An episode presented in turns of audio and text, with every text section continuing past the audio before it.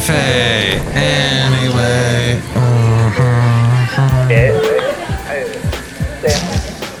Mike's Daily Podcast. Hello there, it's Mike Matthews. Welcome to FF episode 2669. Welcome to Mike's Daily Podcast. My name would happen to be Mike's Daily Podcast. Mike. It was almost going to be a cool podcast, but something happened at the last minute. I was supposed to have on a special guest, but that got blown up because something pertaining to work came up. And I basically had to cancel the interview and take care of stuff. Mike's Daily Podcast. Forgetful people. I had to cover for forgetful people yet again. Yes. So Mike's that was Daily what happened Podcast. With that part. Yeah. But that's okay because we're going to cover for the fact that we didn't have that on the podcast. We're going to have some other other thing. Did you have any Smash Mouth albums? I did not. I don't think I have any. Oh, wait a minute. Didn't they have something called f- uh, f- Astro Lounge? That was the big one, I think. I might have that one somewhere. But the lead singer died. That's crazy to me. He was only 56, and we lost Jimmy Buffett, who was only 76. His was skin cancer related. I'm not sure exactly what happened with the lead singer of Smash Mouth, but yeah, well, not to start off on such a low note, such a sad note, but Smash Mouth is a local band. They are from San Jose, formed in 1994. Dang, and then things really took off. they were hu- by the the late 90s. Within a few years, they were huge. They were walking on the sun. That was the big song for them.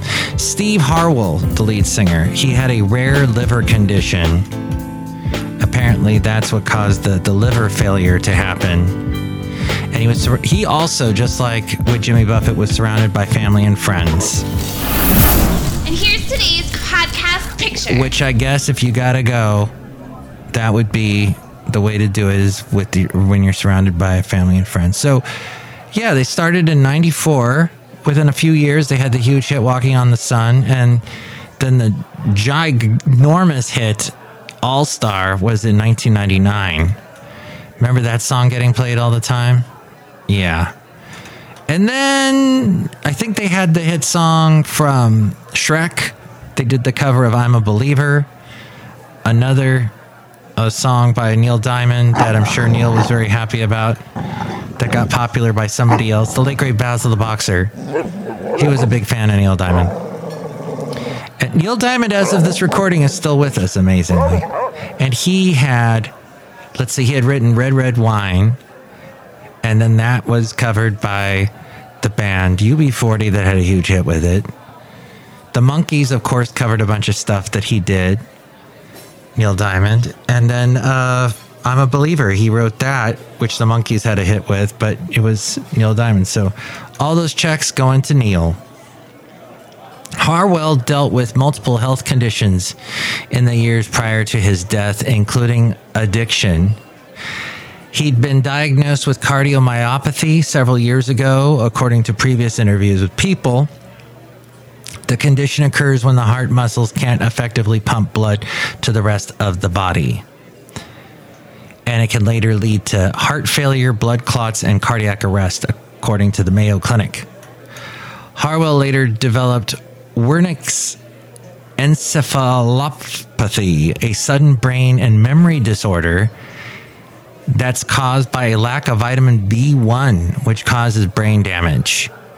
People with a history of alcohol use disorder are more likely to develop the condition. Apparently, that last concert he did in upstate New York, he had slurred words and so said some things that people were like, What's going on? So that's what happened there. But hey, today, if you're listening to this on the 6th, is National Coffee Ice Cream Day because that's a coffee drink. It's not really, it's got the coffee flavor. I don't know if it actually has any coffee beans in it. I love coffee ice cream, but you know, it's something I can do without. If it's available, if it's if it's being served, A fine article. Call, call, call, call. Silly great fat article. Article. it's also National Read a Book Day, so it's like the Reading Rainbow thing, or what's his name from um, Next Generation. He, of course, was also in the music video to Cameo's Word Up, and he does this great dance in it. That is the most. Go back and watch that video. It is so surreal and bizarre and 80s and cool in every possible way. They need to make music videos like that now Ginormous. just uh, LaForge. Geordi LaForge was his name Next Generation. Uh, and I'm going to look it up before my brain can find out. It, let's see, uh, played by fictional character uh, LeVar Burton. I always forget his name, LeVar Burton, because Geordi LaForge is almost as cool as the name LeVar Burton. But yes, thank you very much, LeVar, for all that you've done. Wait, what? The Fascinating Material Project. NPR, who I love to make fun of because they just basically. I don't know what. At the top of the hour, they got verifiable news. I mean, in that it is very news like. I don't know how true it is. Some of it may be a bit false, but it is pretty, pretty reliable. Then, the rest of the hour, these news stories from these half baked podcasts that they pull from. They get these podcasters on. Why are you taking this well world renowned news service that has been a mainstay, a stalwart on radio, and litter it with all these young idiot podcasters that are TikTok stars? I don't get it. NPR. Maybe that's why John Lansing is retiring. He's NPR's president and chief executive. He's had enough, but he's being forced out. It, oh, well, look at this. Machi, machi. Um, it's apparently, as we go outside a cafe anyway, where we bring you Mike's Daily Podcast somewhere in Podcastro Valley. Anyway. The last place on earth. And this, according to NPR, that last story, by the way, about uh, the all star fella, Steve Harwell, uh, Harwell, Har- it's Yahoo is where that came from. But NPR chief executive John Lansing says he intends to retire at the end of 2023, according to NPR.org.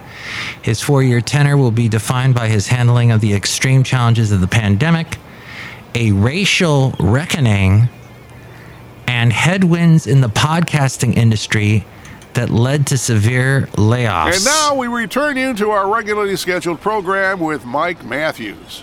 in the podcast world, which I thought was hilarious. And it made sense because, as completely insignificant as this podcast is, those podcasts are worse. And they're reading a script, and it just, there's nothing real or authentic or austere about it. The last podcast, I kind of talked about that, about how society and our world and our social media, you know, we were, there was a trajectory going on at least since the 80s that every year we get a little more realistic on TV to the fact that we to the point where we had reality TV. Then reality TV turned out to be fake. And that whole real thing, people being real just disappeared. And then you had the real world, which was before all that, but then people being real, what happens when people are just real and that was all edited to heck and not real. So then you've got social media where people you think are being real, showing pictures of their daily lives and whatnot. Nope, it's all now pushed through a filter. And when people upload a YouTube video, well, they do a bunch of edits. So you don't see all the flubs, you don't see all the realness. But Mike, people don't want to see that. Eh. Are people aware? Like TikTok, it's just showing you a little piece, a little moment that's been edited up the yin yang. It's not real. Despite some bitterness and recrimination among newsroom staff over the layoffs, including sharp questions about executive strategy and podcasting, the top official of NPR's largest union has consistently praised Lansing's leadership. Mike's out of left field recordings. Recording everything captures actions that will never again be repeated. Striking a deal with Amazon Music to run the Guy Raz podcast, How I Built This, exclusively for a week before it released to the public. Guy Raz, How I Built This. Yes, it's a great podcast. I remember listening to it. Whoa! Mike's Matthewsman Park. Park. Park. Park. Park. The front panel will close automatically. Please remain seated at all times. Yeah, that's pretty good. NPR has now licensed its tiny desk concert format in South Korea. And I've watched a lot of those. Yes, those are fascinating. Some of your favorite musicians getting up there playing just with the real basics. And uh, that's fun. But what am I saying? I'm saying that it is National Coffee Coffee Ice Cream Day. Oh, if you're listening to this on the 7th, it is National Beer Lovers Day. Didn't we just have something like that? It's also National Salami Day. And if you like salami and beer, you have wonderful breath, but those sometimes go together. Also, National Acorn Squash Day, a little bit healthier for you. And National Neither Snow Nor Rain Day. Okay. Boy, I would love to know the origin story of that. Neither snow nor rain. Let's see. It, it it's it, to recognize the dedication of postal workers, uh, to recognize the dedication persever- perseverance of postal workers who brave all kinds of weather to deliver mail to people's homes and businesses. The day honors their commitment to public service and their important role in keeping the country connected. Aw, that's a, that's one for you, all you people that work for the postal service. Okay. Cafe anyway, anyway, Mike Matthews here.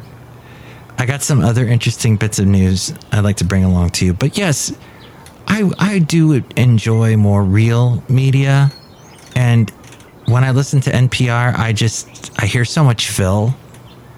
I hear so much that's what is this doing on here? Magnification. Perhaps you are just into streaming Netflix and Disney and Amazon Prime all day. They have been on a price raising rampage We'll be paying even more to watch shows and movies online soon. A bundle of Disney Plus, Hulu, Netflix, Max, Peacock, Paramount Plus, and Apple TV subscriptions went from $76.43 a month to $94.43 a month in the past year. Going up uh, roughly $15. That's a 24% surge versus roughly 3% increase in overall consumer prices. So yeah, 3% increase in that burrito you want to buy down at the local shop, which by the way, they're raising their prices because of those um, delivery apps. The delivery app people are raising their prices. So restaurants are raising prices for what what I thought people were going to pick up their food these days people were getting less lazy, wanting to get out of the house, actually go out and eat. You will travel into the incredible universe. That seems to me just a bunch of malarkey. Another reason restaurants are using to try and raise prices. So a 24% surge, though. 3% in your normal life, 24% when it comes to streaming. Disney's latest earnings call had a company leader expressing delight that their recent price increases haven't turned off viewers. Netflix, Hulu, and Peacock have significant untapped pricing power. Max and Paramount Plus do not have pricing power. Disney Plus is somewhere in the middle. In other words, you're probably going to pay more for Netflix, Hulu, and Peacock before too long. And if subscribers do begin to balk at price hikes, there's always uh, based video on demand. Oh, yeah, the AVOD or AD based video on demand. This from Rob Black. He does a show about money and businesses and business trends. I produce the podcast. It's called The Rob Black Show. And he pulls some fascinating information like that. And yes, the mall has not died. Its death has been greatly exaggerated. From 2021 to 2022, retail sales at malls increased 11% to over 800 billion. And you know, we get so much now delivered to us, but still people want to go to malls. And someone I work with who is a millennial, actually, we were trying to figure that out the other day. He said, I don't know if I'm a millennial or Gen Zer. It's, I, but anyway, cafe anyway. If you thought the days of going to the mall to nibble on Auntie Anne's pretzel and leave smelling of Bath and Body Works were over, think again. Because younger people, like this guy I work with, he loves going to the mall. Magnification. From 2021 to 2022, the sales in malls increased 11% to over 800 billion. Foot traffic traffic at top tier malls, where the average shopper pays uh, where the average shopper makes $200,000 plus per year, increased 12% in 2022 compared to 2019. And that it once looked like the rise of e commerce would kill them all, but brands and retailers have invested in omni channel marketing, which promotes both online shopping and physical stores to drive growth. Plus, Gen Zers might have missed the halcyon mall days of Aeropostale and Hollister, oh, Hol- I used to love going into Hollister because you'd walk about halfway through the store. There was a wall of TVs that were showing you the live footage of a video camera on the Huntington Beach Pier. And no matter where you were in the country, like I remember one time being in Washington, D.C., going into one, one time in Alabama, going into one, and there suddenly, there you are surrounded by TVs watching in real time the Huntington Beach and the and the waves crashing in California, and I used to get all misty eyed. Like, I want to go back to California, and I'm back, and I'm here, and I've been here a while. But they are mall loyal Gen Zers, roughly the same age, the same share of Gen Z respondents shopped at brick and mortar stores as online. So 97% shop at brick and mortar stores, 95% shop online retailers expect to add 1,000 more stores uh, to during the year, during this year and towards the end. Airlines get lost luggage rates down to pre-pandemic levels. They've started to drive, and Starbucks has added a third pumpkin drink to the fall menu. I was balking at Starbucks and their wonderful pumpkin spice latte and as I was doing the podcast, last podcast, I got a call from someone that said they were bringing one over to me. And I was saying, wow, podcasting's cool. But I'm only going to have one this year, I think. We'll see. I had a cold drink, by the way. I had the cold brew. And apparently, cold drinks are on the rise. People, more people are ordering cold drinks at Starbucks in America. So Starbucks adds their third pumpkin drink to the fall menu as they celebrate 20 years of the pumpkin spice latte. Woo! The iced pumpkin cream chai latte is the new one. And the Hollywood writers strike threatens to disrupt the 23 24 television season. It's already being disrupted. They're not resolving the strike and peop- the writers are trying to find other jobs now. I heard today somebody, oh, I'm he's going into making snow globes and making money off of selling snow globes. So, gosh, it's tough. And it's tough because these people that got into show business, they love it. They love to perform. They love to write. And now they, they're really starving artists again. They thought they made it to the big time, but nope. So far, the strike has cost the economy a whopping $2.5 billion. Uh, restaurants, catering companies, trucking agencies, dry cleaning businesses, they're all being hit by the strike. And since June, U.S. COVID hospitalizations have surged by two thirds as a new variant called Eris has risen to dominance. That's not to be confused with Taylor Swift's Eras tour. This is Eris with an I. Updated boosters still weeks away are expected to be effective against Eris. And as we are outside of Cafe Anyway, somewhere in Podcastro Valley, the last podcast, by the way, was called Pumpkin in honor of pumpkin lattes, but go to someone else other than Starbucks to get yours. I'm sure the wonderful coffee mom pop coffee place that you can access. Maybe it's down the street, maybe it's a drive to get to, but I'm sure they can do a good job making it too. Or not. Let me know if they do or not. You can call me at 510 228 4640. Look who's here. Hello, Mike Matthews. It's Chely Shoehart to Gift Shop Supervisor. No one else makes snow globes like me, Mike Matthews. Yes, there's some fantastic snow globes. We all, in fact, that one just made a noise. It sounded like a cat. Yeah, that's my meowing snow globe, Mike Matthews. You want it? Yeah. Pay for it, Mike Matthews. Okay. Well, um, give me a minute. I'll see if I have any cash. We spent some on that ice cream truck that went by a little bit earlier, but dang it, they got us again. Look who else is here. Hello, Mike. This is Floyd the Floorman. And this is John Deer, the engineer. Mike, this show has been very informative. Mm-mm. Yes, it is. It has. It was. It's done.